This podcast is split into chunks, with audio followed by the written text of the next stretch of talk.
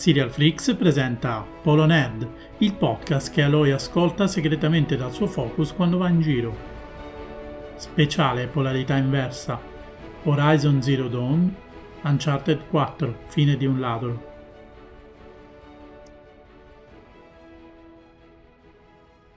With Lucky Land slots, you can get lucky just about anywhere. Dearly beloved, we are gathered here today to. Has anyone seen the bride and groom?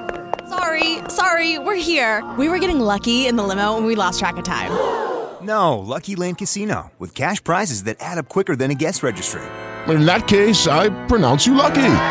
Play for free at LuckyLandSlots.com. Daily bonuses are waiting. No purchase necessary. Void where prohibited by law. 18 plus. Terms and conditions apply. See website for details.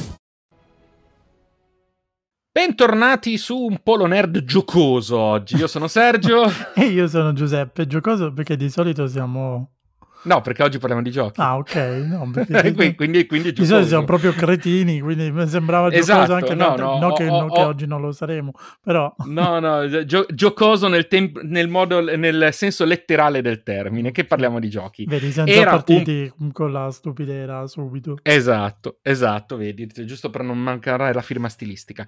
Ehm, era un po' che non parlavamo di videogiochi, eh, diciamo che nei nostri quasi 100 episodi, ricordiamolo sempre, eh, i Mm, videogiochi sono mm. stati forse, eh sì, eh sì, i videogiochi sono stati forse l'argomento che abbiamo toccato meno, uh, un po' perché io ci sono arrivato tardi, un po' perché è sempre difficile ehm, fare qualcosa che non cavalchi l'onda, anche se The Last of Us per noi è stato un cavalcar Proprio l'onda da Dio beccarlo.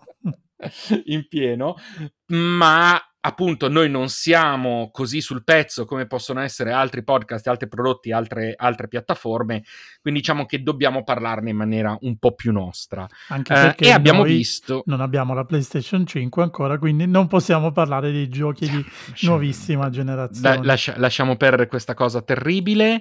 Eh, anzi, se volete, per quando esce la PS5, se qualcuno è interessato a una PS4 o un terabyte, mi contatti.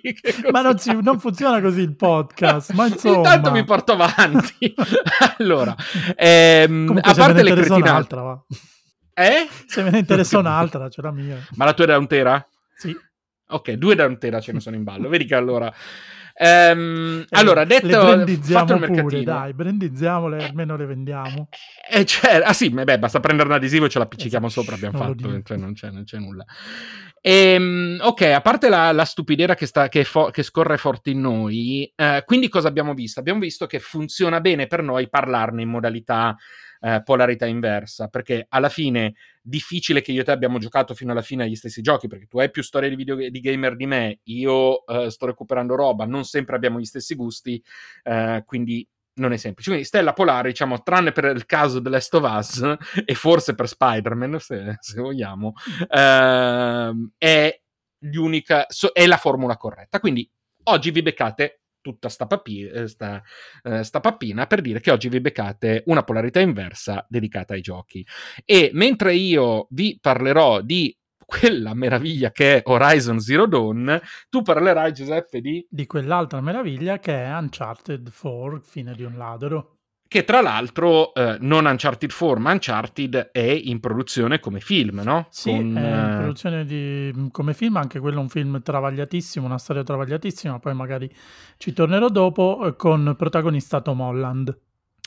Ok, e raccontami, raccontami di Uncharted, dai. Ti racconto di Uncharted. Allora, Uncharted è stato il primo gioco per PlayStation 4 a cui io ho giocato. Ho proprio, ho proprio preso il bundle con la console eh, Uncharted 4. Io non avevo mai sentito parlare di Uncharted 4 perché eh, i nostri ascoltatori più attenti mi sa che l'avevo detto. Io ho fatto un salto dalla PlayStation 1 eh, alla PlayStation 4 senza giocare alle due console in mezzo perché io poi ho avuto la Wii, mi regalarono la Wii, quindi sono andato su altre eh, Sei di quelli che giocavano a fa- che facevano sport in casa. Sì, praticamente sì. Eh, Just Dance è considerato sport? Mm, beh, ci sudi, quindi a dai, suo modo, sì. sì, ok, quindi Eh, sport. E, e quindi arrivo Adesso a... l'immagine di te che giochi a Just Dance non penso che me la rimuoverò mai più dalla testa, guarda. Cioè, Guarda, lasciamo stare, nemmeno io purtroppo. Cioè, E quindi la- il mio primo contatto con la PlayStation 4 è stato proprio attraverso Uncharted 4. Eh, che ho preso insieme a um, Resident Evil 7 perché usciva proprio in quel periodo, ma su Resident Evil 7 poi magari ci torneremo un'altra volta.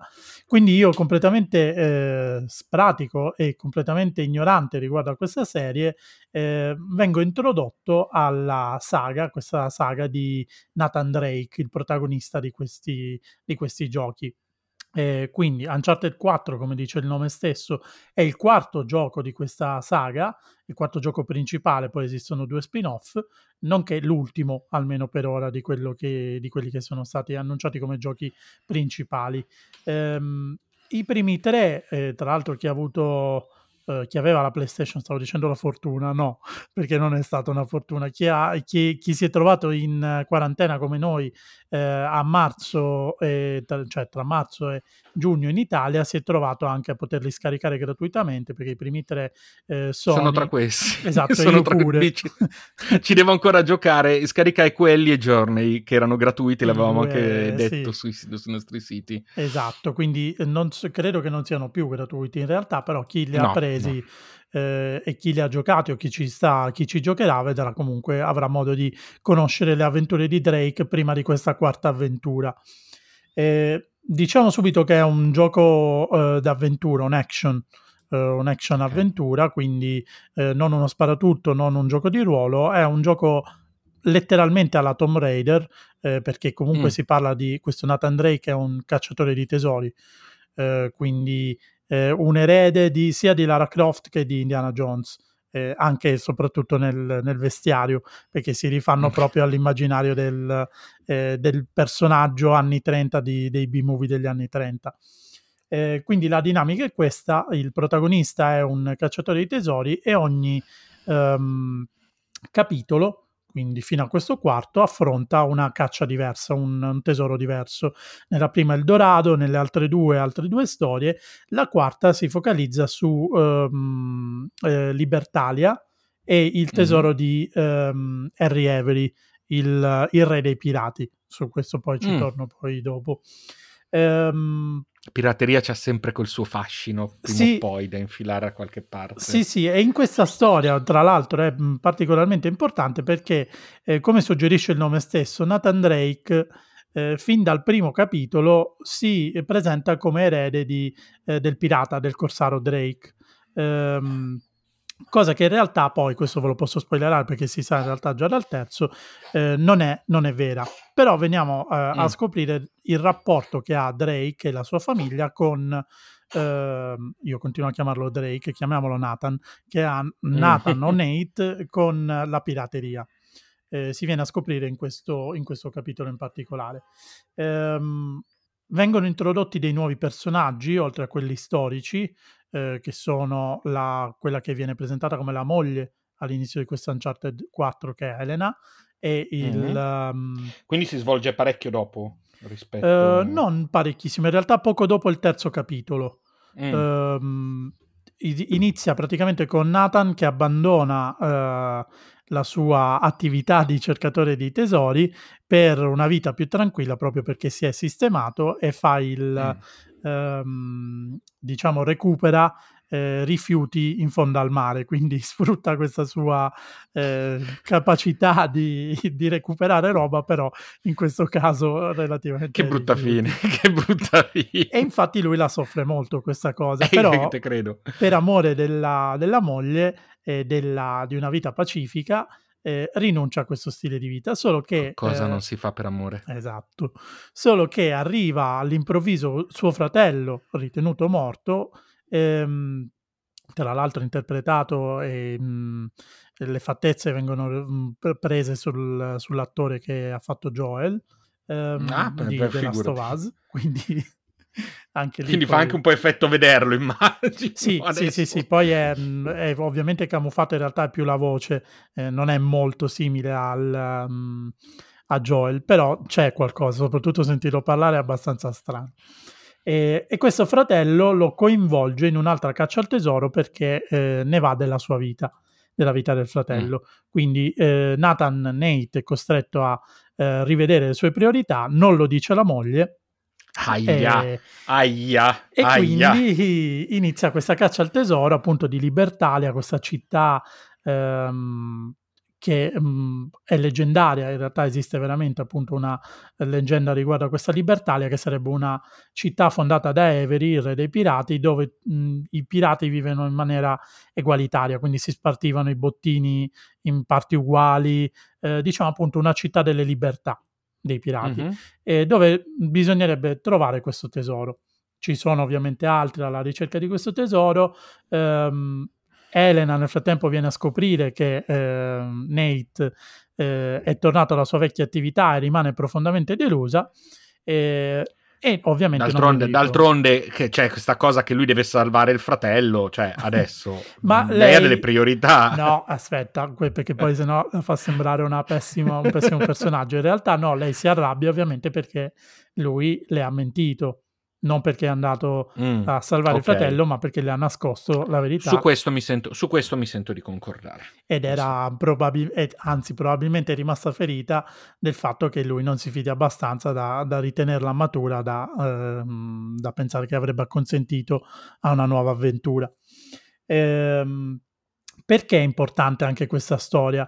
Perché eh, tutta, mh, già dal titolo noi vediamo la fine, mh, il sottotitolo è la fine di un ladro, fine di un ladro.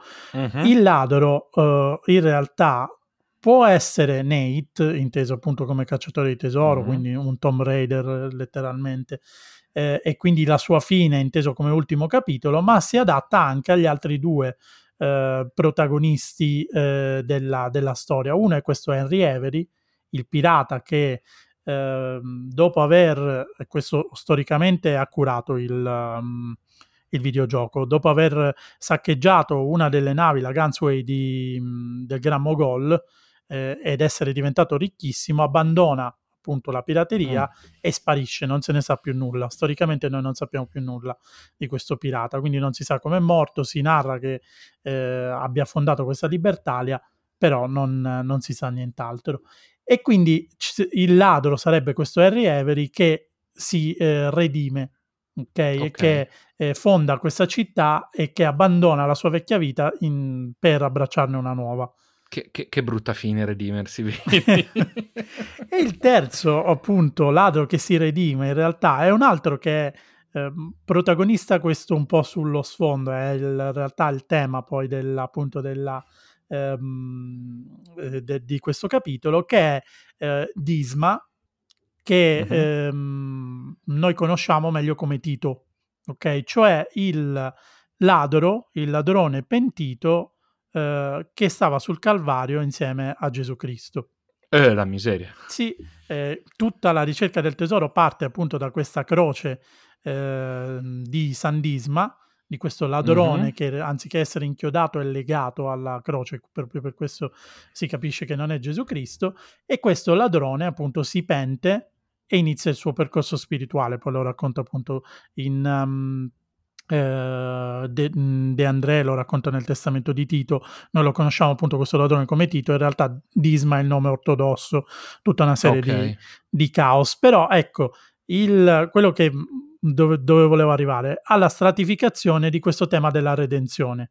Noi abbiamo queste tre storie di questi personaggi che hanno una vita passata turbolenta, il pirata Avery, eh, Disma che era un ladrone e infine Nate che è il protagonista, che ad un certo punto maturano la convinzione di cambiare vita. Gli altri due non lo fanno, ovviamente, perché eh, Avery nel, um, nel videogioco ha una storia che finisce male, nonostante tutti i quattrini, e um, Disma altrettanto, perché comunque anche lui non fa una bella fine, eh, perché si redime sola, solo, tra virgolette, in maniera spirituale, poi finisce sulla croce, quindi tanti saluti. E invece Nate, eh, alla fine dell'avventura, non spoilerò troppo, comunque decide di eh, cambiare vita. Non sappiamo, non Mm. vi dico cosa succede perché chi ha il piacere di finirlo almeno eh, lo vedrà qui. Quindi già parliamo di una storia molto stratificata, eh, che è poi il perno, la cosa che ha reso fondamentale, uno dei giochi della generazione, infatti è stato messo tra i dieci giochi di questa generazione di, eh, di console. Ok.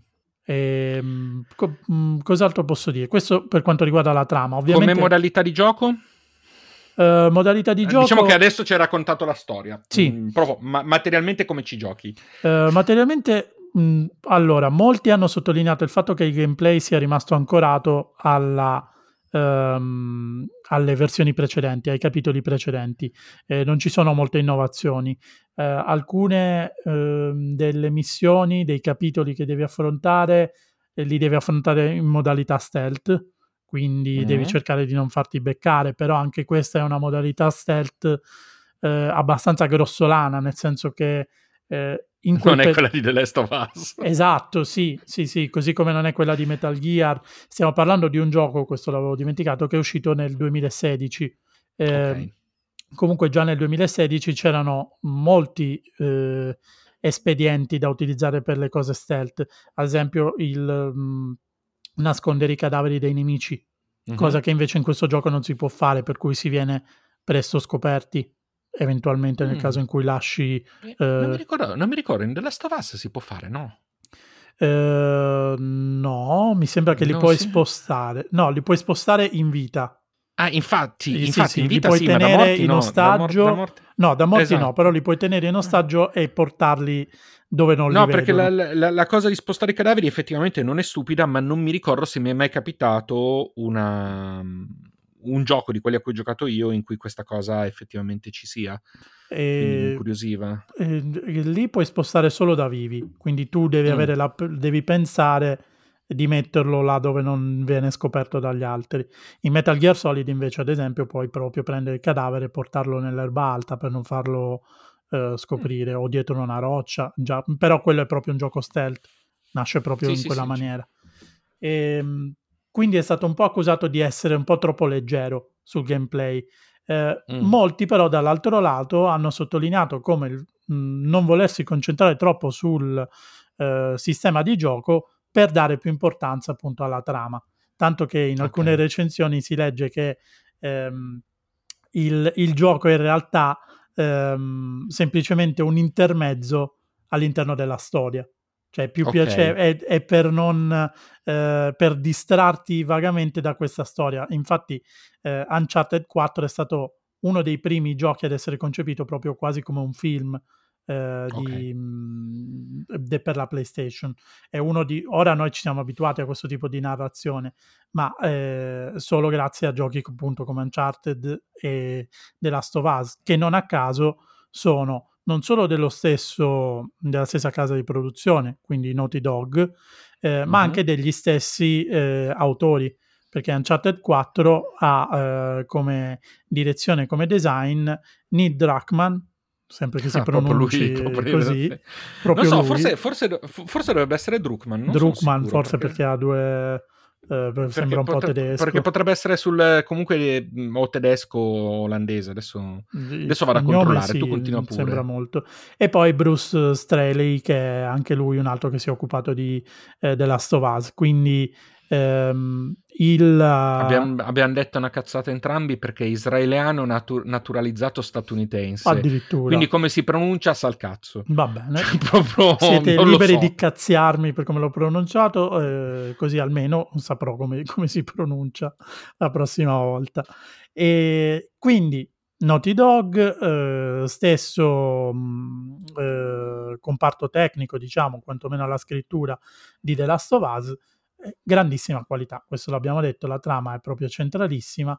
Eh, comunque anche il fatto che il gameplay sia quello vecchio può essere un difetto per chi ha giocato a quelli vecchi. Io che mi sono Certo, approcciato eh, non avendo conosciuto gli altri, eh, l'ho trovato mh, pia- piacevole, sì, comunque normale, migliore di un Tu, Tomb Raider fino a quel momento che avevo provato. ecco, ecco, diciamo che, che la, la domanda che stavo per farti era proprio quella. Io, ad esempio, eh, nei miei recuperi ho eh, recuperato due dei tre. Tom- finora dei tre Tomb Raider remake che sono usciti Eh, e dato che tu me li hai paragonati come, come cosa volevo proprio chiederti ris- non so se tu hai giocato a quelli Sì. eh, a Shadow ecco eh, io penso di aver giocato a Shadow e a Rise penso Mm, ok, quindi il primo Tomb Raider il, pri- quello il primo nell'isola- sì sì sì il primo e il secondo ho giocato e quello Mm, sull'Himalaya, n'è- no? eh, Rise of Tomb Raider.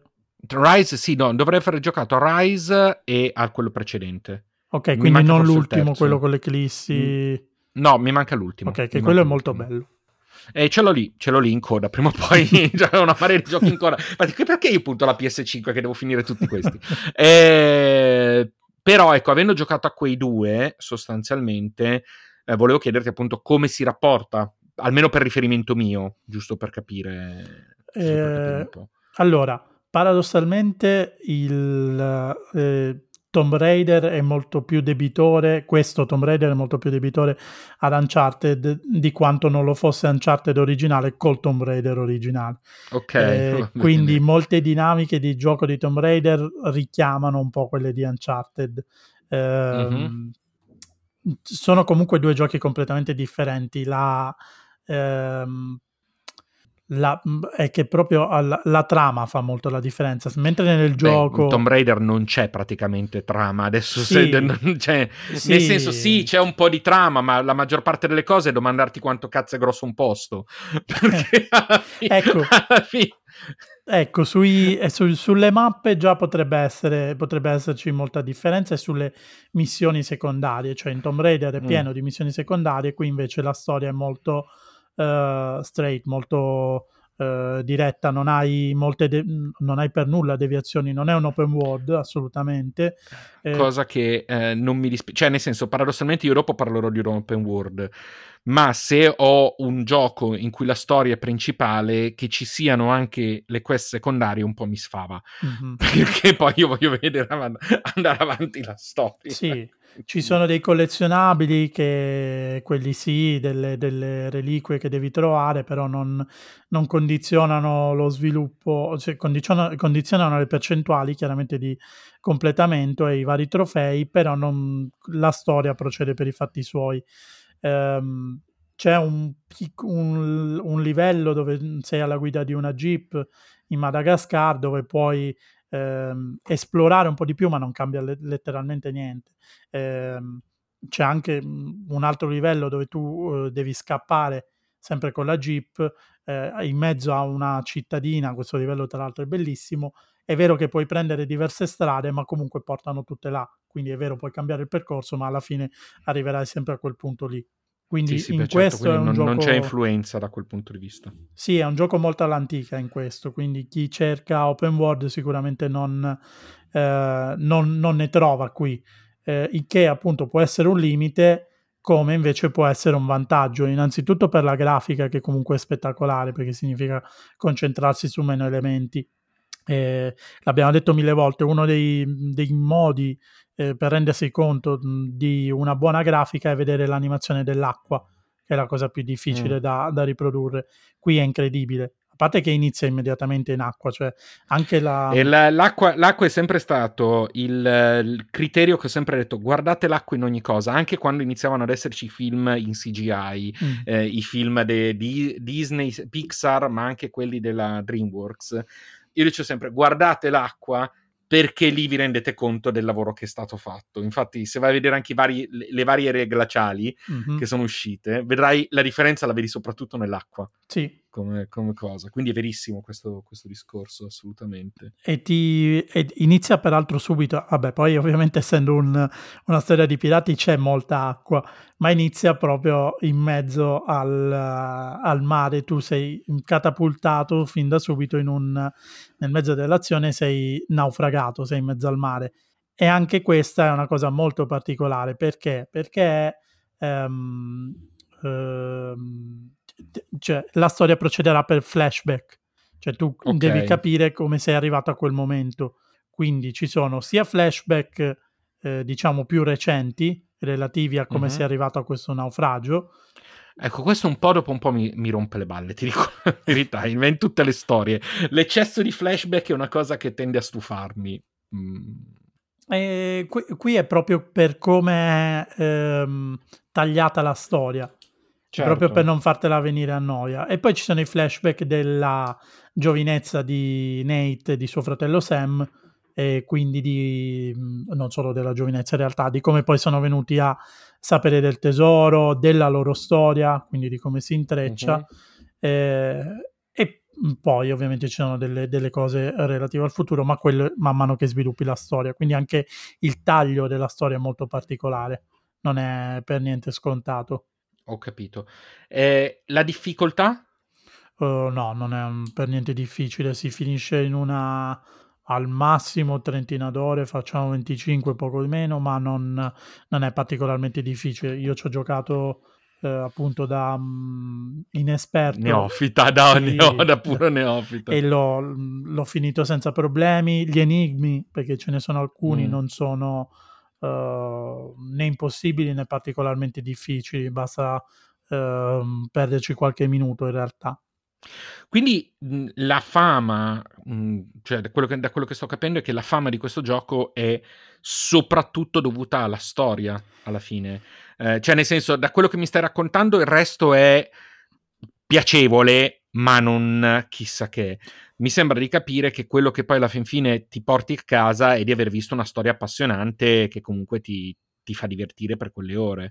Eh, sì, ma anche ovviamente la grafica, quindi eh, ci sono ambientazioni bellissime e dettagliatissime, si passa dalla costiera amalfitana eh, al appunto al Madagascar, alla Scozia, ehm, delle appunto caverne a, a- a ridosso del, del mare, eh, proprio ambientazioni spettacolari, eh, che sono un po' la cifra anche della, eh, della serie, perché poi avendo giocato anche i primi eh, lo puoi un po' vedere, solo che qui sono graficamente ineccepibili, sono meravigliose, ci sono dei punti in cui tu sei ehm, attaccato al muro eh, perché sei sul cornicione che devi scappare e si vedono questi sfondi in lontananza dettagliatissimi, bellissimi, tra l'altro fanno una paura tremenda perché sei a, a picco e io ci soffro a vedere anche il personaggio. Tra l'altro, tu, hai, tu se non erro hai la, la, la VR, giusto? Sì. Non, non pe- non penso che sia applicabile a questo, no, No. perché mi sta... No, no, no, No, questo perché mi no. stava venendo in mente che mi è capita- a me è capitato di usare realtà virtuale mh, in, una, in una simulazione a Bologna, eh, in un museo sostanzialmente, quindi ti permettevano di, di andare a una Bologna antica e visitarla. E la prim- l'unica volta in cui mi severamente mi sono cagato, cioè, mm, cioè, nel senso mi sono sentito destabilizzato, è stato quando in quella situazione c'è una scena in cui tu ti devi arrampicare e metterti sostanzialmente sul bordo di un cornicione e ho avuto un attimino, sono sbandato pur essendo seduto in piedi normalmente. Quindi quando te mi dici questa cosa qui del vederlo dall'altro, dico, pensa se fosse in VR, pensa come ti prenderebbe male una cosa del genere. Un'esperienza del genere l'ho fatta eh, perché col VR tu hai accesso anche, facciamo una piccola, piccolissima digressione sul VR, col VR tu hai accesso anche a YouTube eh, VR, quindi con i video in, eh, in 3D. Ok. Molti di questi video sono eh, belli, soprattutto in questo periodo, perché sono città in, eh, appunto in 3D, cioè dove tu Ok. ti puoi muovere tranquillamente. Uno di questi di New York è fatta da un eh, elicottero. Io ho fatto Orca. l'errore di, di- di guardarlo in VR e quando guardi in basso ti viene veramente da, da dire un mocado. Quindi, Sì, c'è, c'è questa, c'è questa sensazione abbastanza, abbastanza forte, per cui quando mi dici una cosa del genere dico, oh cavoli, però eh, sappiate che i vostri sensi sono facilmente ingannabili. Voi non vi rendete conto, ma i vostri sensi sono molto facilmente ingannabili. E meno male. Ehm, hai controllato eh, quanto costa adesso? In realtà no, Eh, non ho visto adesso vado- vado a vedere dato, sullo ma credo che store. essendo una dovrebbe essere una PlayStation Hits, quindi credo sia 19,90. s- Allora, io in realtà so per certo di averlo comprato durante un'offerta, perché, oh, diciamo, comunque quando PlayStation inizia a piazzare fuori le offerte, ne piazza alcune che sono pazzesche. Ho fatto l'errore ieri Eh, di guardare lo store e mi, ho- stavo per tagliare la carta di credito. Eh, Perché sì, in questo momento, ad esempio, la copia fisica su, ehm, su Amazon si trova a circa 20 euro. Mm. Mm, a seconda delle versioni, eccetera. Ovviamente vi metteremo i link per l'acquisto se volete, eh, se volete comprarlo. C'è anche una versione che è Libertalia, Liber- Libertalia Collector's Edition, Sì, che hanno ne costa fatto- invece soltanto 180. Perché no? Ma c'è la Perché statuetta no? di Nathan di 12 Sì, centimetri. sì, sì, sì, sì, sì, t- sempre, sempre tutto molto bello, sempre tutto Parli molto bello. che ma io compra co- Variant. Appunto, però 180 euro per lo stesso gioco, anche no, cioè mi, mi, mi, devi veramente portare il tesoro direttamente a casa. Sto andando a vedere in questo momento la versione digitale, la versione digitale è sempre 19,99, quindi sì, diciamo che in questo momento senza offerta mh, mm, la cosa è questa.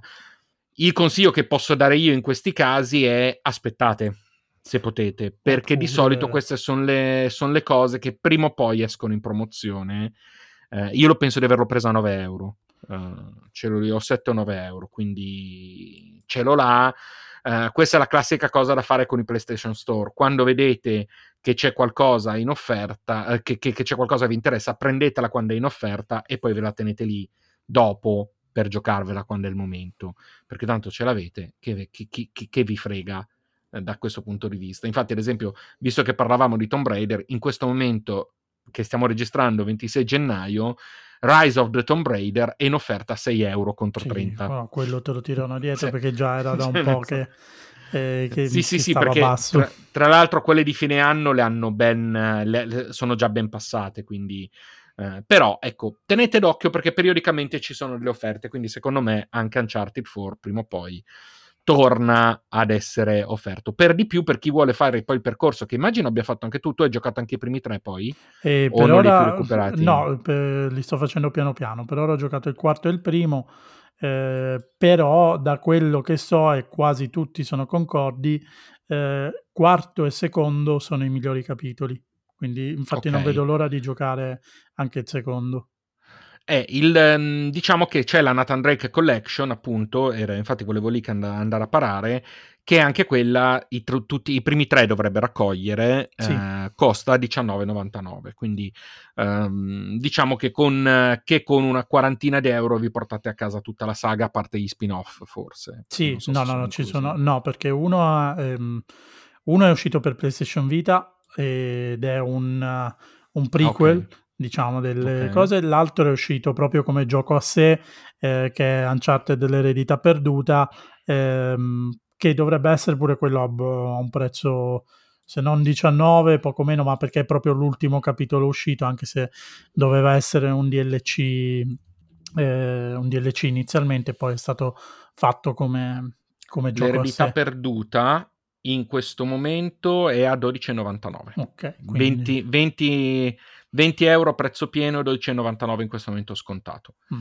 Uh, quindi se proprio, proprio, volete tutto in questo preciso istante con 52 euro vi portate a casa uh, tutte le saghe però dove, magari prima forse vi conviene sapere se, uh, se vi piace considerate provare, provare. che la durata ovviamente sia degli spin off che dei capitoli iniziali è, è breve si finiscono molto velocemente anche della Nathan's Drake Collection. Tra l'altro la, la, collection è una remastered immagino, perché sì. comunque essendo giochi così vecchi penso che siano stati poi rimasterizzati sì. nel tempo. Sì, okay. sì. Eh, anche Va se bene. appunto il salto di qualità a livello di eh, grafica è stato proprio con questo 4 che è stato credo credo perché non vorrei sbagliarmi ma mi sa di sì l'unico uscito su PlayStation 4 specifico proprio per eh, per questa mm. console. Le altre, appunto, come dicevi, sono um, rimasterizzati. rimasterizzati. E se vol- vogliamo accennare giusto appunto a quella questione del film, visto sì, che certo. poi ce lo ritroveremo, uh, il film appunto ha una, anche quella una genesi travagliata, considerando che eh, intanto chi è stato interpellato dalla Naughty Dog di per sé non è stato molto contento della scelta di trarne un film eh, questo mm. fin dall'inizio, perché comunque eh, l'idea era che fosse un film a sé stante, nonostante fosse un gioco. Quindi eh, questo già è una cosa abbastanza strana, perché di solito chi, ehm, chi sta nel mondo del, de, de, dei videogiochi ha a cuore che venga tratto un bel... Sì, Poi... anche perché sono soldi che arrivano in un modo o nell'altro. Eh, infatti loro hanno accettato, mica hanno detto di no. Però hanno detto di no, cioè hanno detto di sì col, col muso storto eh, a bocca torta, ma ehm, che poi ragionavo, tu a te viene in mente per caso un film tratto da videogiochi che valga veramente la pena? Film tratto da videogiochi? Aia, no. Perché cioè, ci pensavo poco fa e a me su due piedi non è venuto in mente niente. No, faccio, faccio molta fatica. Forse qualcuno che è diventato famoso ma come dire, solo per tradizione o mh, nelle piccole qui, ma non, non, onestamente non me ne viene in mente nessuno. Possiamo chiedere agli ascoltatori che sono molto bravi ogni tanto a segnalarci eh, cose che ci scordiamo, mancanze ma che valga la pena. Mm, beh, sì, dai, Super Mario. Stavo, stavo, pensando proprio a Super Mario a livello di intrattenimento e di divertimento, però direi che non è proprio il film migliore. Guarda, io non l'ho neanche mai visto, però mi ricordo perché c'aveva la colonna sonora, una canzone nella colonna sonora dei Roxette. No, ma dovevi, devi vederlo, è molto divertente e basta, mi fermo lì perché eh, divertente. Ecco, ecco, ecco. Però Street eh, Fighter, no, però Mortal Kombat. ti dico, io onestamente non sono neanche mai stato attratto dai film mm. tratti da videogiochi. Um, un po' perché, perché cioè, cosa fai nel film tratto da videogiochi? Mi, mi, riporti la trama, ma se mi riporti la trama io l'ho già vista nel videogioco, quindi che me ne frega di rivederla lì. Sì, me la fai vedere con gli attori, ma sempre quella è. Ma se non mi riporti la trama, ti inventi qualcosa. E allora lì non è detto che quel qualcosa che ti inventi mi piaccia. Mm, anzi, probabilmente potrebbe non piacermi perché io di quel videogioco ho amato la trama. Eh, abbiamo visto che i vari Tomb Raider, da questo punto di vista, non hanno esattamente brillato come. Ecco, infatti, anche com- quello è esempio come, pessimo. Forse come giusto discorso. l'ultimo è un po' più carino, più fedele all'ultimo gioco, l'ultimo Tomb Raider. Quello... Mm, però, però, comunque ne ho sentito parlare. Sì, sì, sì, non, non ne vale, non è lucio. comunque quindi, quindi, ti dico onestamente, onestamente no, onestamente non, non, me ne vengono in mente e io non sono neanche sicuro del perché ne continuino a fare. eh, perché probabilmente cioè, tanto i diritti sono quelli, pensano di replicare il, il successo del videogioco e di portare... Eh... C'è da dire che The Witcher ha avuto, come serie, ha avuto un bel Vero. successo. Vero. Se vogliamo, The Witcher ha preso un bel successo. Però The Witcher è anche una cosa molto cross-mediale, perché ci sono i romanzi, c'è il videogioco, eh, c'è cosa. Ecco, The Witcher è stato una serie di intrattenimento, io mi sono divertito molto a vederla. Mm, non posso negare di essermi divertito. Ecco, mm. se vogliamo, se vogliamo, ecco, mi è venuto in mente adesso The Witcher, che non è film, è serie, ma. Eh, Ora c'è un, un, ritorno, diciamo, a questa tra- trasmediazione diciamo. Mm, Anche The Last sì. of Us abbiamo detto che eh, sarà, sarà ne verrà tratta una serie, vediamo pure Di cui è già quello. stato cambiato il regista. Sì, infatti. Per cui vedremo anche su quello se, se riusciranno a replicarne la qualità. Eh, per quanto riguarda Uncharted, invece, appunto, dicevo, travagliata, intanto malumori da parte di Naughty Dog. Eh, ad un certo punto nel 2010 vengono contattati e vengono addirittura confermati perché eh, Mark Wahlberg nel ruolo di, eh, di, Nate aveva addirittura detto, cioè aveva, det- aveva confermato che era lui. Eh, e alla regia ci sarebbe stato David o. Russell, avevano lavorato assieme in uh, eh, The Fighter. In okay. realtà poi non se ne è fatto più niente, mm, sono passati quanti? Dieci anni praticamente da allora, eh, anche perché l- nel 2010 non era ancora uscito il uh, Uncharted 4 quindi era proprio basato sulla, sulla vecchia trilogia. Nel eh, 2017, quindi un anno dopo la, eh, la consacrazione diciamo, di Uncharted, perché comunque se andate a vedere, questo ve lo dico, ehm, quasi tutti hanno parlato in quel periodo, ha avuto la stessa eco di The Last of Us 2. Trovate articoli uh-huh. sul post, che voglio dire, quando il post si occupa di videogiochi di solito è perché sono videogiochi di Beh, oddio, oddio il post, ah, il post è, faccio, faccio, pubblicità, ha un bel podcast dedicato sì, ai videogiochi, sì, sì, però quando, quando, quando, ci fa, quando ci fa gli articoli, car- non cartacei, ma te- testo, vuol dire che uno dei tre del podcast, tipicamente Bordone, va a, farci, va a farci un articolo grosso. Esatto, quindi eh, quando è specifico e non, ed esula dal podcast vuol dire che, che merita assolutamente. Quindi nel 2017... Eh, vengono confermati e poi ora eh, è uscita la prima immagine eh, lo scorso dicembre, Tom Holland nel ruolo di, eh, di Nate, di Nathan Drake, e alla regia eh, Sean Levy, eh, che è anche mh, stato regista di Una notte al museo. Alla sceneggiatura c'è tale Joe Carnan, che io francamente sono andato a controllare cosa ha fatto e non è che mi fidi tantissimo. Molto bene perché ha fatto il remake del Giustiziere della Notte, che non mi sembra che sia... Ah però, ah però, così, così alta, così alta. Beh, beh, beh, beh, beh dai. Poi ha bene, fatto bene, Bad bene. Boys for Life, che è il... Oh, il ma che di filmoni! Bad Boys, quindi io di- non, non so cosa pensare, mi metto dalla parte Ma di Naughty Dog e dico forse non è il caso, però, però devo ammettere che ehm, al di là dell'amore che provo ovviamente per Tom Holland, Al di la- là, eh. ah, Al di là. ovviamente. Al di là. la, mm, la prima immagine è molto molto fedele al personaggio del fumetto. È che non è un fotoromanzo, quindi bisogna vedere come. Sarà, Come- sarà, hanno detto, una origin story, quindi probabilmente Mm. ehm, prenderà a piene mani da Uncharted 4, anche perché appunto è quello che ha avuto più successo. Quindi staremo a vedere, è stato rimandato eh, mille volte anche questo per il coronavirus. Previsione, l'ultima previsione per ora che si ha è, 10 è 16 luglio 2021, ma ci permettiamo di dubitarne. Chi sabe, chi sabe, mettiamola Ah, così. E Chi- chiudo dicendo che anche in questo caso ci sono stati eh, alcuni, mh, alcune eh, cross medialità perché è stato tratto sia un romanzo sia eh, un fumetto eh, prequel che però non si concentra su il fumetto non si concentra su Nathan ma su un altro personaggio. Ok. Va bene, allora a questo punto mi, mi inserisco io e andiamo a fa- parlare di qualcosa che di nuovo è abbastanza agli antipodi. Ehm, ovvero un altro gioco che comunque rientra tra, quelli, tra i giochi del decennio, da quello che, da quello che senti, che an- e il cui seguito è stato anche uno dei più ac- ben accolti quando è stata annunciata PS5, ehm, e ovvero Horizon Zero Dawn, quello originale. Eh, io ad Horizon mi ci sono affiancato, accostato un po' da sprovveduto. Nel senso che non sapevo esattamente a cosa sarei andato incontro affrontando Horizon eh, e ne sono rimasto pesantemente invischiato, ma proprio in una maniera pazzesca.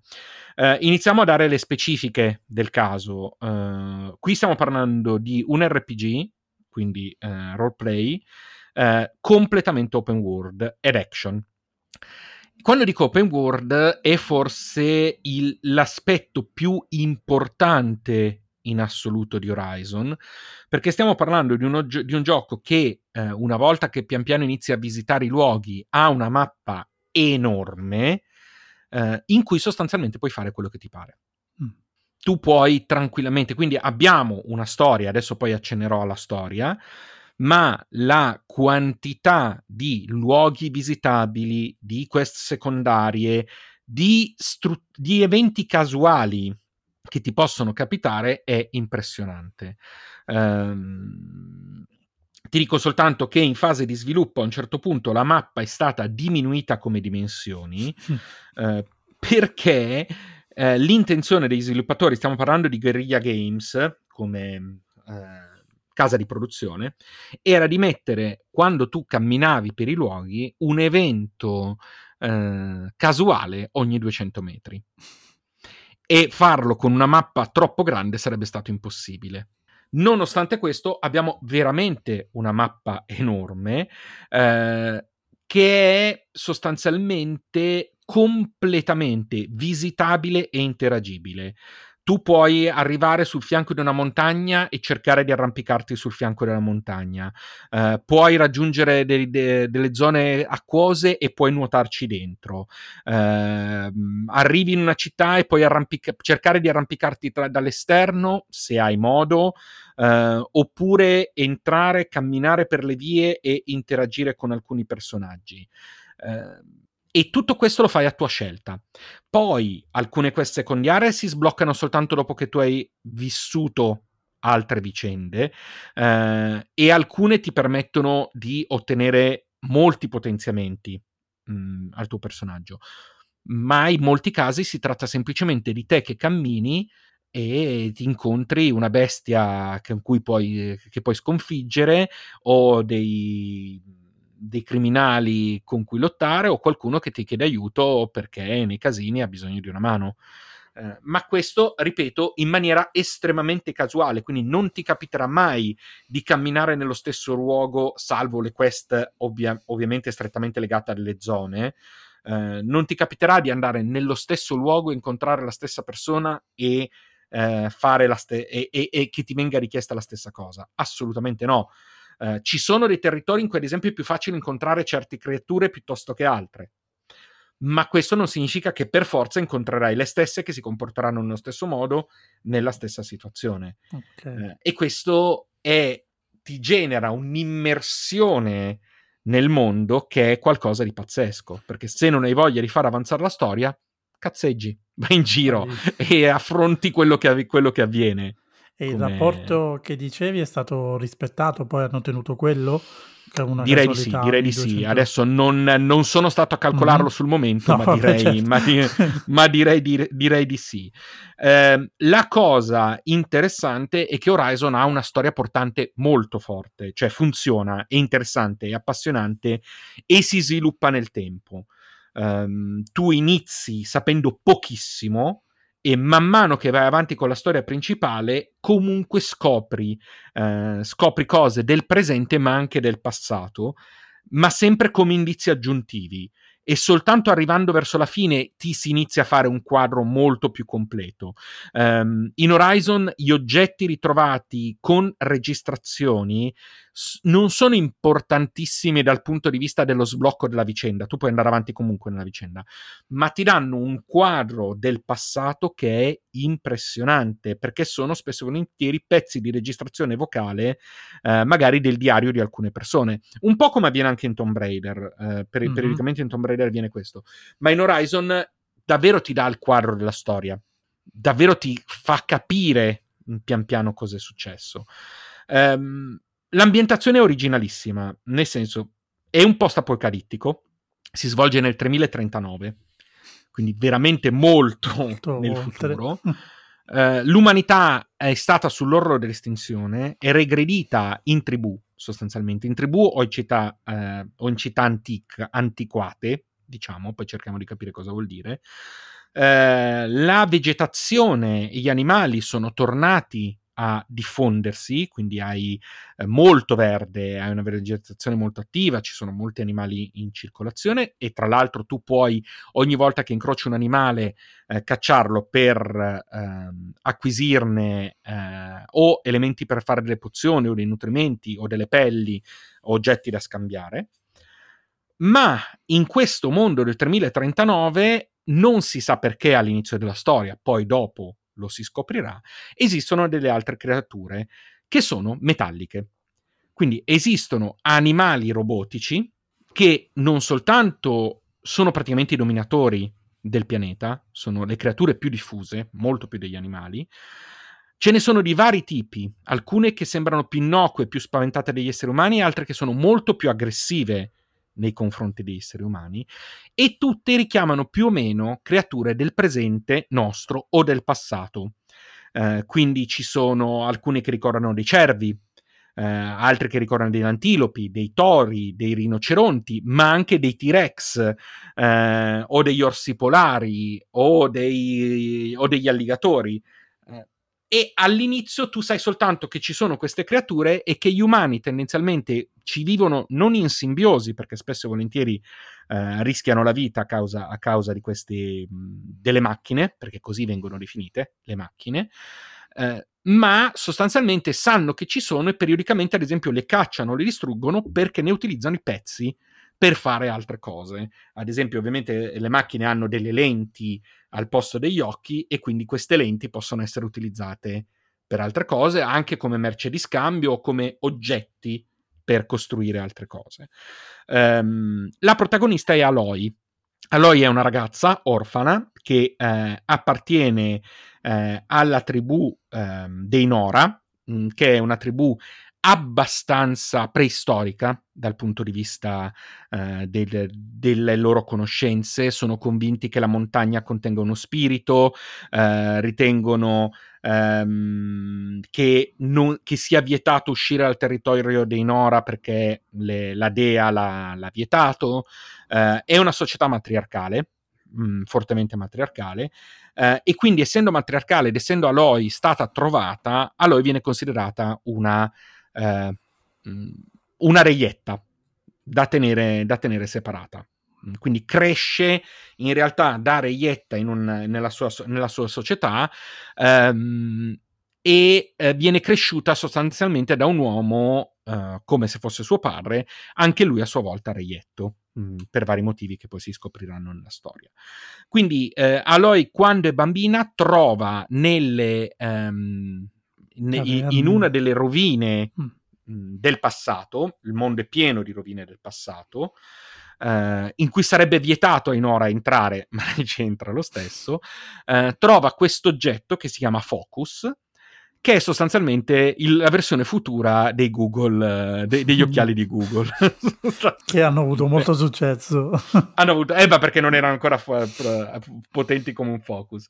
Il, fo- il, focus cos'è? È un oggetto triangolare che lei si mette sul, sull'orecchio, da quel momento in poi è come se avesse un piccolo computer sempre con lei, molto potente, in grado di esaminare l'ambiente, di esaminare ad esempio il comportamento delle macchine, quindi di sapere qual è il percorso fisso che fanno le macchine, eh, di indicare il punto debole, di ascoltare i messaggi registrati ehm, dalle cose. Quindi lei diventa in qualche modo dotata di un potere che gli altri non hanno. Eh, e grazie a questo focus lei comunque diventa sempre più curiosa del, non solo del mondo prima, ma del suo, del suo passato. Quando raggiunge l'età, Aloy cerca di ehm, di vincere la prova che nella tribù ti renderebbe adulta, perché il giovane che vince la prova eh, avrà diritto a chiedere qualunque cosa. E la sua richiesta sarebbe quella di scoprire quali sono le sue origini, quindi perché è stata reietta, eccetera. Tutto questo in realtà la porterà fuori dal, dal, dal, dalla periferia del mondo. Renora le verrà assegnato il titolo di cercatrice, che è l'unico titolo che permette a un'ora di uscire dai confini del suo territorio e andare a scoprire questo mondo molto più grande, in cui vedremo che alla fine non tutte le altre eh, tribù sono arretrate come in ora. Uh, ce ne sono alcune che comunque si hanno corazze, sono più vicine magari a una tribù medievale o a un mondo medievale rispetto a quello che potremmo immaginare. C'è una città che ha a tutti gli effetti un controllo uh, sul territorio Con una tribù che si chiama Karja, eh, ne abbiamo una, un'altra tribù che è molto esperta nel manipolare eh, i metalli e quindi nel, nel, creare oggetti a partire dai, dalle macchine eh, e via dicendo in questo modo. Quindi eh, quello che farà eh, Aloy nella sua storia principale sarà interagire con queste nuove culture e pian piano cercare di andare a trovare tracce del passato e capire cosa è successo, perché gli umani, perché esistono le macchine, uh, cosa, cosa, cosa sono le rovine degli umani e soprattutto permette a noi in questo modo di dire ok, ma cos'è successo? Perché gli umani si sono ridotti così indietro? Perché esistono di nuovo le macchine? Uh, perché le macchine attaccano gli umani?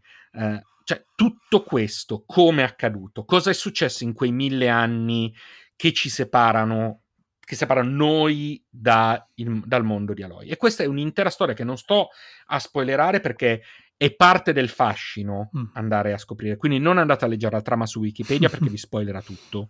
Cioè, ve lo dico, vi spoilerà qualunque cosa.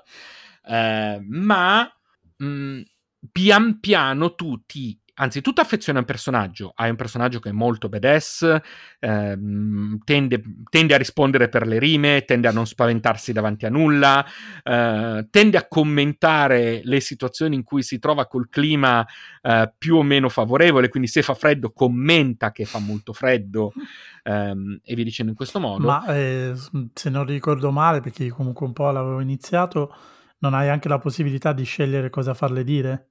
Assolutamente sì, nelle dinamiche, nelle dinamiche con alcuni personaggi secondari tu puoi decidere che cosa deve dire e, e le dinamiche servono n- sì a volte un po' a guidare la trama, ma poco, servono a scoprire. Mm. Quindi grazie ai dialoghi che tu hai con alcuni personaggi puoi decidere cosa farle dire e quindi scoprire più o meno di quei personaggi stessi. Uh, devo dire che la meccanica di conversazione è un po' macchinosa perché è, è, è, la, part, è la, parte un filino più noiosa perché scegli come, fa, come, potevi scegliere in Monkey Island, è la stessa cosa, cioè decidi cosa dire da un tot di frasi e, e quello è. Quindi mh, mm, c'è, è interessante, la fai, ma è oggettivamente la, la parte meno, meno appassionante.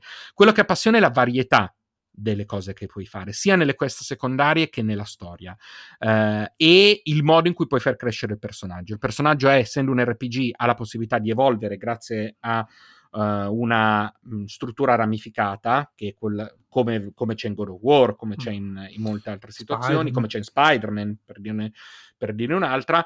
Uh, queste abilità un po' le acquisisci appunto continuando a combattere, continuando a lottare, altre le acquisisci tra, tra con gli scambi tra, tra i mercanti.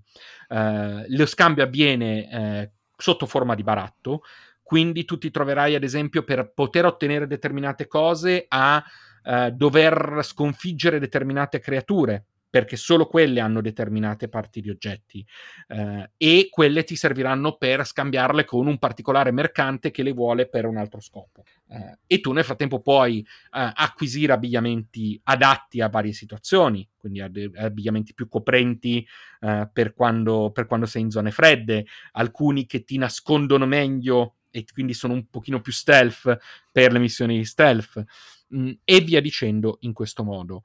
Eh, ma ad esempio tu puoi costantemente raccogliere erbe e rami per strada mentre sei in giro che ti possono servire a fabbricarti frecce. Quindi tu le frecce le puoi acquistare dai mercanti, ma te le puoi anche ac- costruire. Eh, allo stesso modo alcuni tipi di pozione, allo stesso modo andando avanti determinate armi esplosive. Cioè ci sono cose che tu impari a fare, quindi sì, le puoi comprare, ma se hai abbastanza oggetti raccolti durante il tuo viaggio, te le puoi costruire per i fatti tuoi. E quindi, ad esempio, te le puoi costruire anche mentre sei in lotta. Quindi finisci delle armi, eh, stai combattendo, ma hai abbastanza cose, ti crei sul momento eh, le, le, tue frecce e continui a combattere. Eh, o, o, qualunque altra arma che viene. Eh, I sistemi di arma sono veramente tanti, perché vai dalla fionda all'avere l'arco e la freccia, che sono, diciamo, eh, le armi più classiche. Mm eh, più classiche di Aloy, ma puoi avere delle trappole che piazzi e anche le trappole possono essere diverse, alcune sono esplosive, alcune generano energia elettrica, alcune congelano eh, e ogni, alcune hanno effetto su alcune creature e altre no. Mm, così come le frecce, tu puoi avere frecce esplosive, incendiarie, congelanti.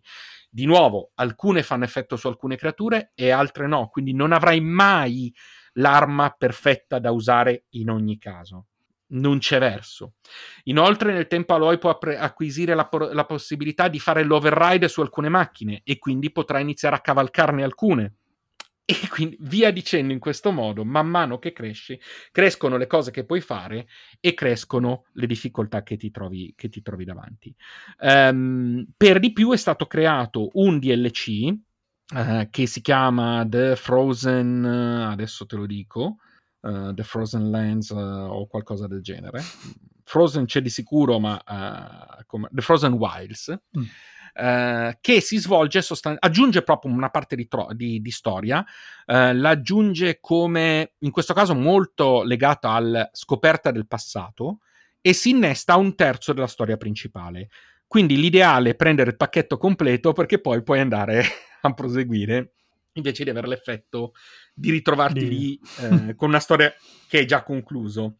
Mm, da, da, questo punto di vista. Come tempi di gioco, visto che è un open è world... Lunghissimo, è lunghissimo, è, è, lunghissimo, è veramente, cioè se veramente vuoi fare tutto... Mh, mm, tu l'hai iniziato a inizio quarantena, io mi sembra infi... l'hai finito a, a, Io l'avevo iniziato a gennaio, l'ho finito ad aprile, penso, eh. a marzo-aprile, e ho giocato solo a quello. Uh, quindi, ed è per quello che dico che è terribilmente immersivo, uh, perché, perché hai tanto da fare. Uh, e adesso sto andando a vedere se c'è qualcuno che li ha contate. Allora, dicono che de- mi danno 22 ore, ma 22 ore per la trama la principale. principale infatti, infatti, la longevità è fino a 45 ore. Ok, quindi è un bel quindi, po' Sai che mi aspettavo 45. di più comunque. Aspetta, però se, se- se vuoi fa- sb- sbloccare tutti i trofei, sto leggendo in questo momento, arrivi oltre le 60. Mhm. Quindi dipende... Eh, Allora, sono tante, ah, sicuramente.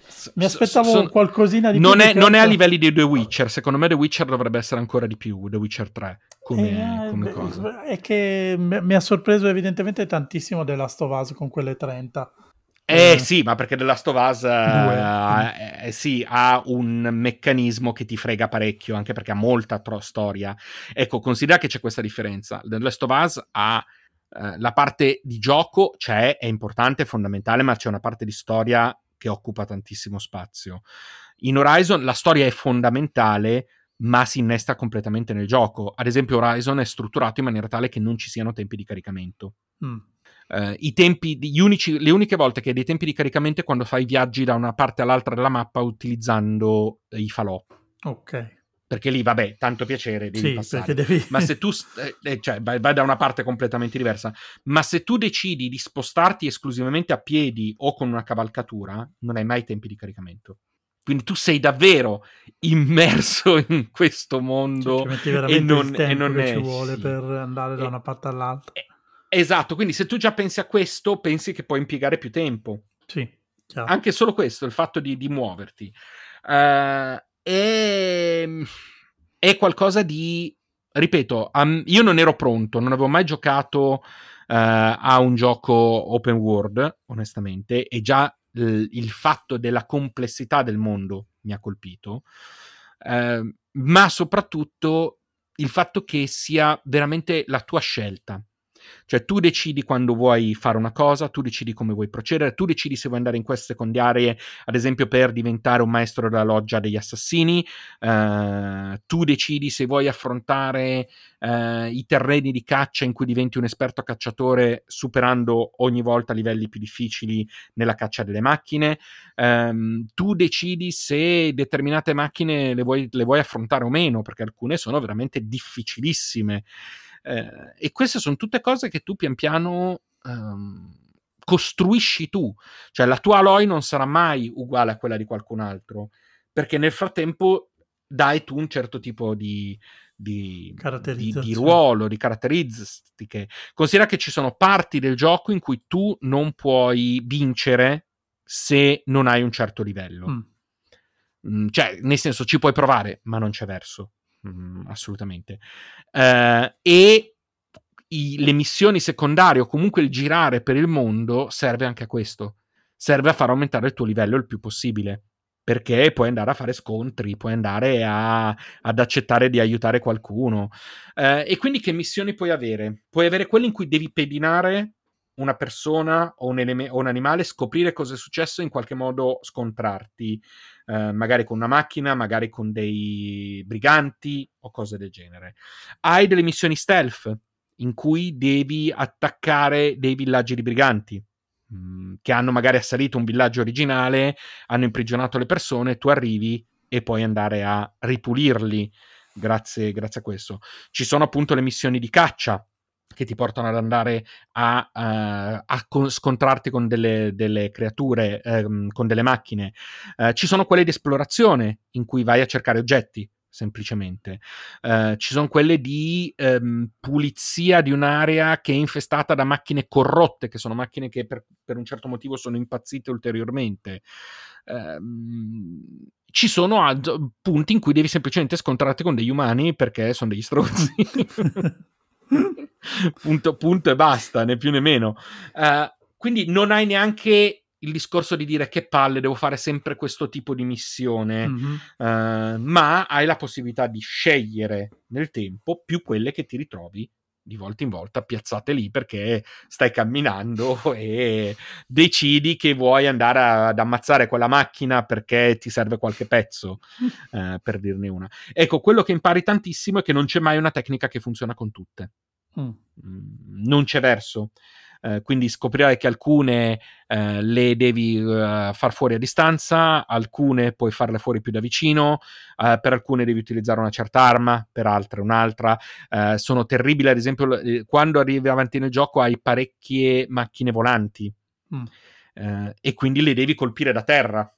Quindi buona fortuna. esatto. Eh, sia come mira che come, che come, tipo di arma, che come vicinanza.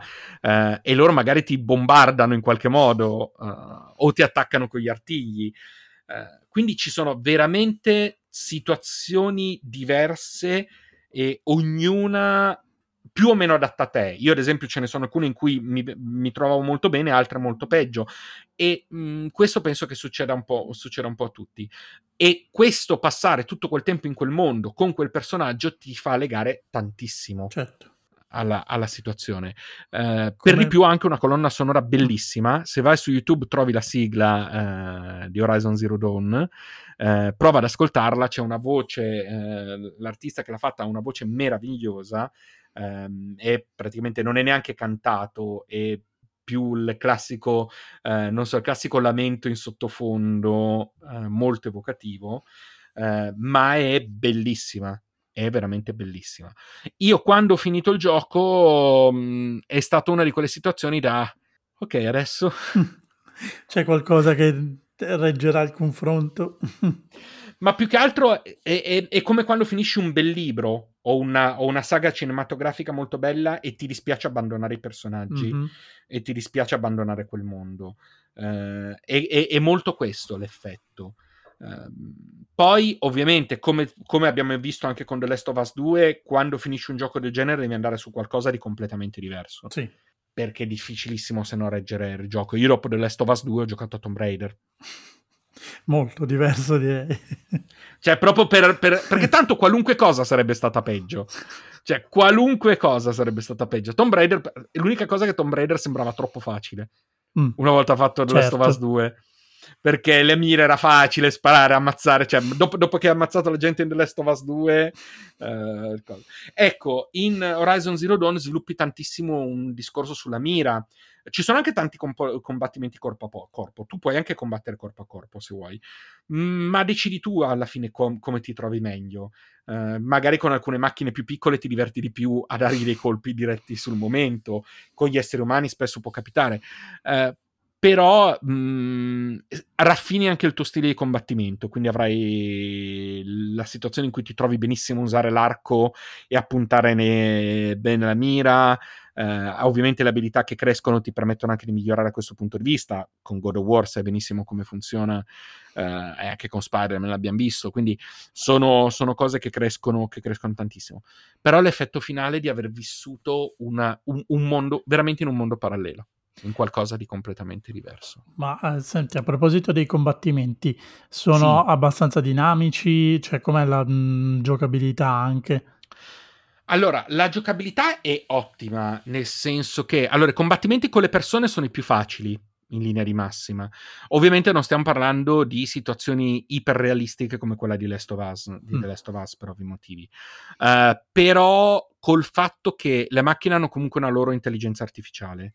Uh, quindi non è detto che il loro comportamento sia sempre identico. L'unica cosa sicura è che ogni macchina ha un percorso fisso che fa quando è lasciata stare.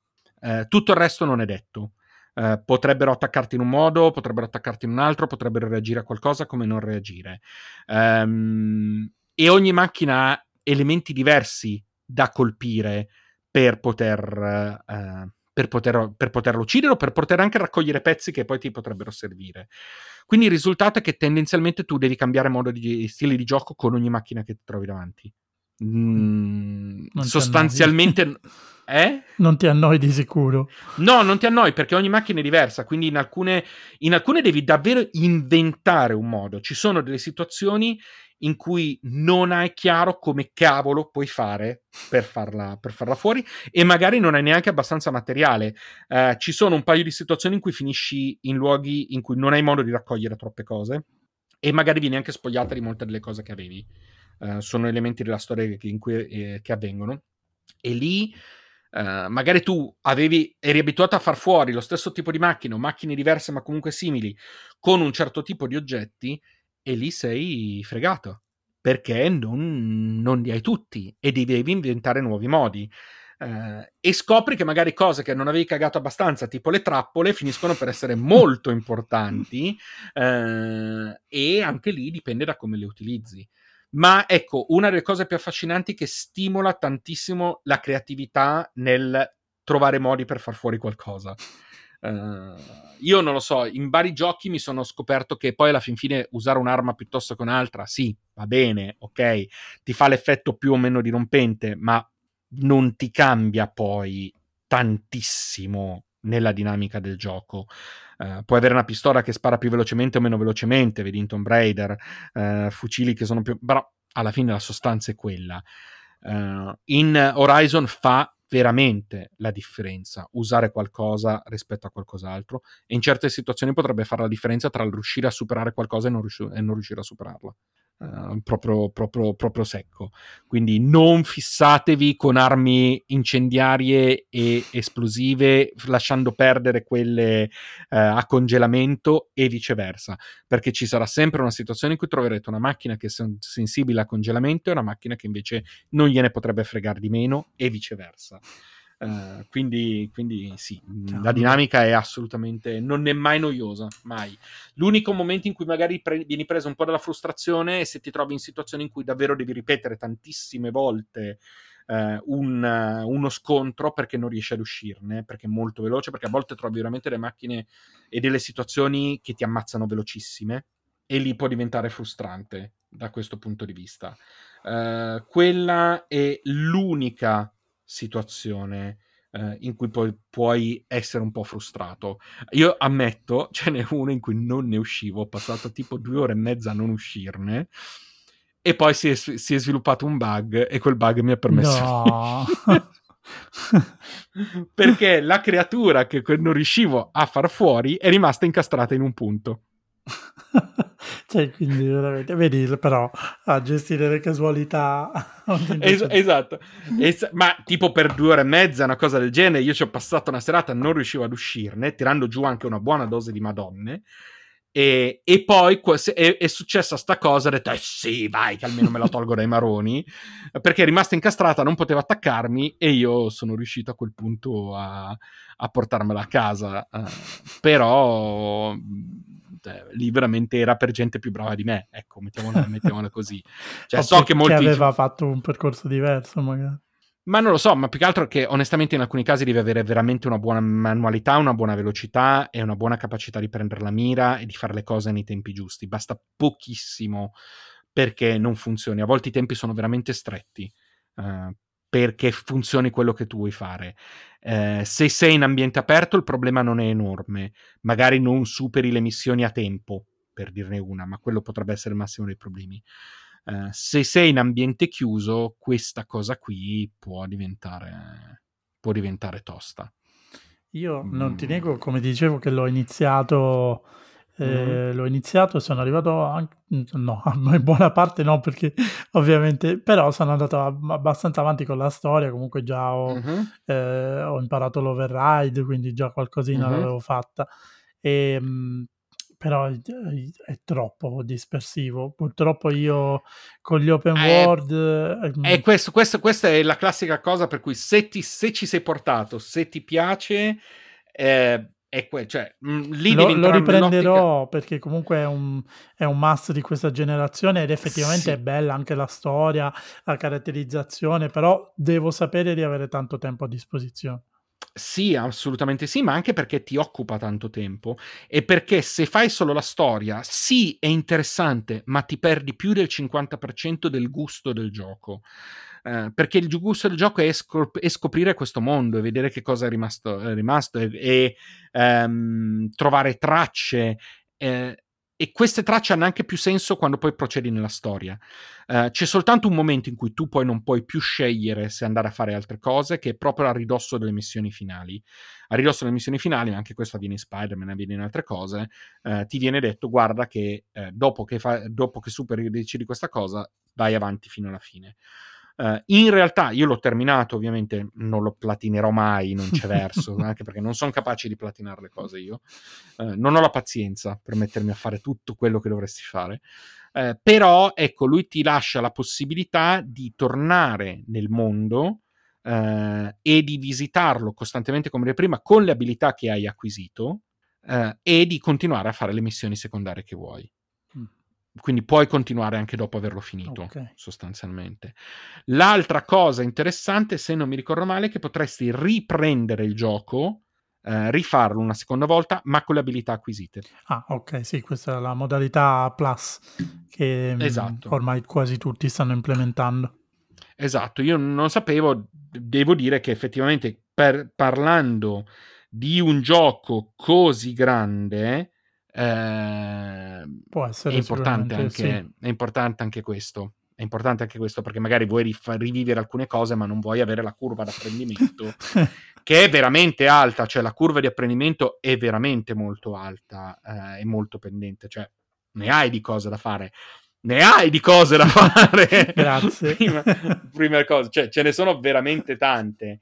Ehm, però, però sì, io ti dico, io ti direi non arrenderti troppo eh, perché secondo me mh, io stesso a me piace quando hai una storia a seguirla, ma se ti ci abbandoni, se decidi che comunque quel mondo lo vuoi vivere, eh, allora, allora scopri che ne vale la pena. No, allora scopri che ne vale la pena. Ma devi proprio decidere che lo vuoi vivere. Mm, altrimenti, sì, è bello, è bellissimo, ti diverti, ma non, cioè, non, non la metà di quello che potresti altrimenti. Ma infatti aspetto Quindi- di essere nel mood, però sono sicuro di recuperarlo. Assoluta- assolutamente must. Sì, sì, no. mm, Horizon è assolutamente un must. Poi per PS5 uscirà il seguito, che Infatti. da quello che si, è vi- che si è visto dovrebbe essere ancora più grande. La grafica l'hai vista? È qualcosa. Ecco, una delle cose meravigliose di Horizon, e concorderai con me visto che iniziata, è la Sì. grafica. Sì, sì, sì, La grafica di Horizon è. Cioè, spettacolare. eh, la modalità foto quando vi mettete sul cucuzzolo di una montagna o su uno strapiombo a far foto è, è- è strepitosa cioè è veramente ecco eh, Aloy è un personaggio di cui, a cui ti affezioni eh, che diventa diventa veramente, veramente importante da dire fondamentale che Horizon era uscito nel 2017 per ehm, PS4 Sì. eh, in questo momento c'è la versione complete che contiene già al suo interno eh, Il DLC. il, eh, il DLC che dicevo e che vale la pena. Io l'ho giocato in questa forma e vale la pena. Ma a luglio 2020 è uscita la versione PC. Ah, ok. È stata rifatta in versione PC. Onestamente, appena uscita, ha avuto un certo numero di bug eh, segnalati. Sembra che ormai funzioni così. Ma adesso è andata, è andata in crescendo. Da quello che so, non dovrebbero più uscire patch per PC perché Guerriglia è ormai molto concentrata su Horizon Forbidden West che uscirà appunto nel 2021 e che è l'unico vero motivo per cui io voglio la PS5. cioè, l'unico vero motivo per cui io voglio la PS5 è che devo giocare a Horizon Forbidden West. Miles e potrebbe essere l'unica, una delle poche offeso. M- Miles potevo anche prenderlo adesso, comunque avrei potuto perché comunque è compatibile. Eh, ma l'unico vero motivo perché Horizon invece Forbidden West non dovrebbe essere compatibile con PS4 eh, e quello è l'unico motivo perché penso che potrebbe essere il secondo gioco che prenderei al, al day one. Mm. Mm, do- dopo, Dopo The Last of Us of 2. Sì, cioè, ass- assu- e questo dovrebbe dirla abbastanza lunga su quanto, su quanto mi è piaciuto. Miles Morales io non ce l'ho ancora, non l'ho ancora preso, sto aspettando. Quindi consideriamo la differenza di, di, di- di- appa- passione. Ehm, dato, dato che ne abbiamo parlato anche prima, diamo un'idea sui costi. Sì. In questo momento la Complete Edition su PS, PS Store costa 19,99. Eh, quindi assolutamente ragionevole, anche se io l'ho presa a meno. La versione PC presa su Steam, sto guardando adesso, costa ancora mh, parecchio perché è appena uscita, sono 50 euro Mm. mh, in questo momento la versione, la versione per PC su Steam. Al massimo Eh, riv- comprate anche l'usato, ma benissimo, tanto per chi non li vuole più. Noi non ce ne Sì, sì, disfiamo, ma se c'è qualcuno che... No, no. Tra l'altro stavo vedendo le specifiche, ha bisogno di un, i- un minimo un i5 con 8 GB di RAM, ma sono consigliati un i7 con 16 GB di RAM. Comunque ci vuole un, giochi- ci vuole un computer Adesso io non sono esperto di PC di gaming e delle potenze dei PC di gaming, ma non mi sembra proprio una macchinuccia leggera, leggera, leggera, ecco, quella che viene richiesta per farlo girare. Sulla PS4 gira bene, senza problemi, e vi costa 20 euro. Mi fate prima comprare so, la PlayStation 4. Io so, lo so benissimo, tutti i gamer veri, seri, sono quelli che dicono no, ma il PC è assolutamente ovvio, l'unica ovvio. piattaforma. Siamo, non, non abbiamo chance con, quelle, con quella nicchia lì. Esatto, quindi io lo so benissimo che questa frase che ho appena detto mi scatenerebbe contro qualunque cosa, ma me ne frego perché ci ho giocato su PS4, a PC ci ho giocato per anni quando ero ragazzo, mi va benissimo così, un scassati marrone. eh, direi che abbiamo detto tutto, non mi sembra, a meno che tu non abbia altre domande, direi che possiamo... No, immagino che anche eh, Horizon abbia sbancato al Game of the Year così come Uncharted. Sì, adesso non, non, ho visto, non, ho visto, i premi, eh, onestamente. Ma però... saranno i due più venduti 2016, immagino Uncharted, e poi 2017. Allora, ha vinto il, Brit- il, British Academy Video Games Award come miglior gioco originale. Uh, la Writers Guild of America Award, Golden Calf for Best Interactive, questi sono solo alcuni dei premi che stavo mm-hmm. Quindi hanno sbancato entrambi, ovviamente apprezzatissimi sia da pubblico che da critica. Sì, sì, sì, ma Horizon è, penso che sia uno di quelli che eh, chiunque ci abbia giocato e l'abbia finito lo consideri un, uh, un, must. Io l'ho scaricato solo perché ne avevo sentito parlare tantissimo. Ho detto, vabbè, ok, costa poco, ne parlate tantissimo, proviamolo. eh, non me ne sono assolutamente pentito, però ecco, non è uno di quei giochi io, di cui io sapessi nulla prima di, prima di metterci. Quindi dovrebbe, dovrebbe dirla lunga come, eh, come fatto. Va bene, senti, direi che abbiamo parlato fin troppo. Eh, vogliamo dare le solite coordinate? Assolutamente sì. Come al solito potete trovarci su www.polonerd.net dove sulla nostra bellissima homepage trovate due pulsanti altrettanto belli.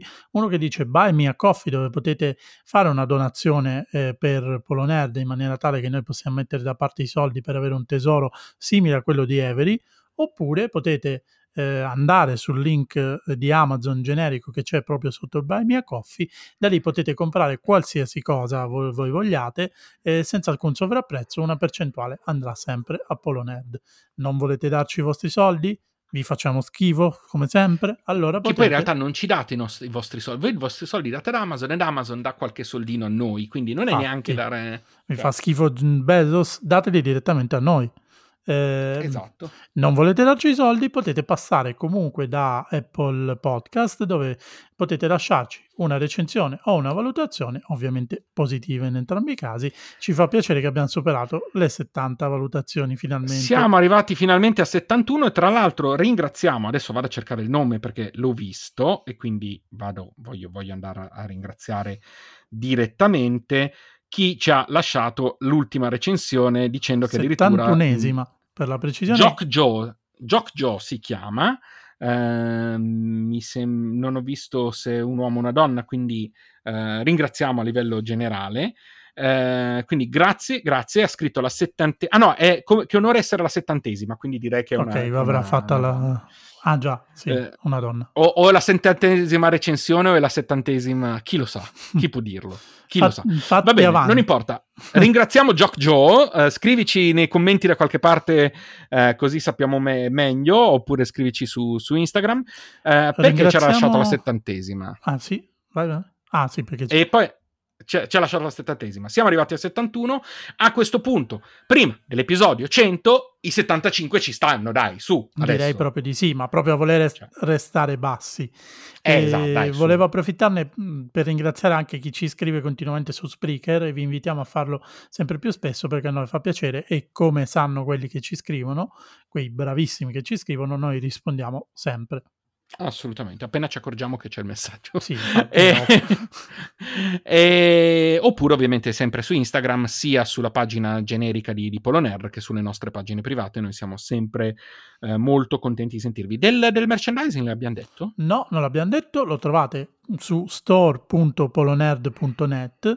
Eh, approfittatene perché è bellissimo, non c'è ancora la PlayStation, ma faremo pure quella. Sì, infatti, faremo una, una cosa strettamente no, noi con, con Sony. P- P- PS5 e mezzo sarà. Sarà eh. disponibile comunque prima della PS5 normale. non, non, to- non, mettiamo il dito nella piaga.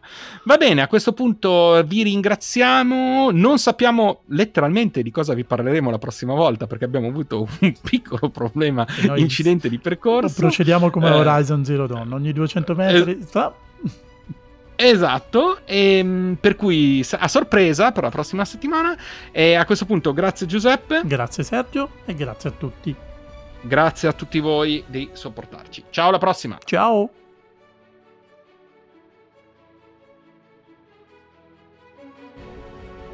Polo Nerd è un podcast ideato e prodotto da Giuseppe Capuano e Sergio Ferragina.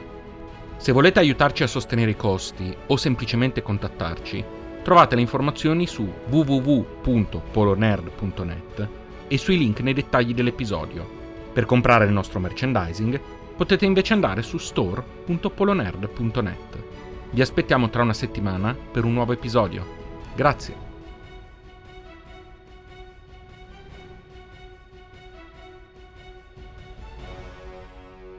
Hey guys, it is Ryan. I'm not sure if you know this about me, but I'm a bit of a fun fanatic when I can. I like to work, but I like fun too. It's a thing. And now the truth is out there. I can tell you about my favorite place to have fun Chumba Casino. They have hundreds of social casino style games to choose from, with new games released each week. You can play for free anytime, anywhere and each day brings a new chance to collect daily bonuses. So join me in the fun. Sign up now at ChumbaCasino.com. No purchase necessary. VGW. Void were prohibited by law. See terms and conditions. 18 plus.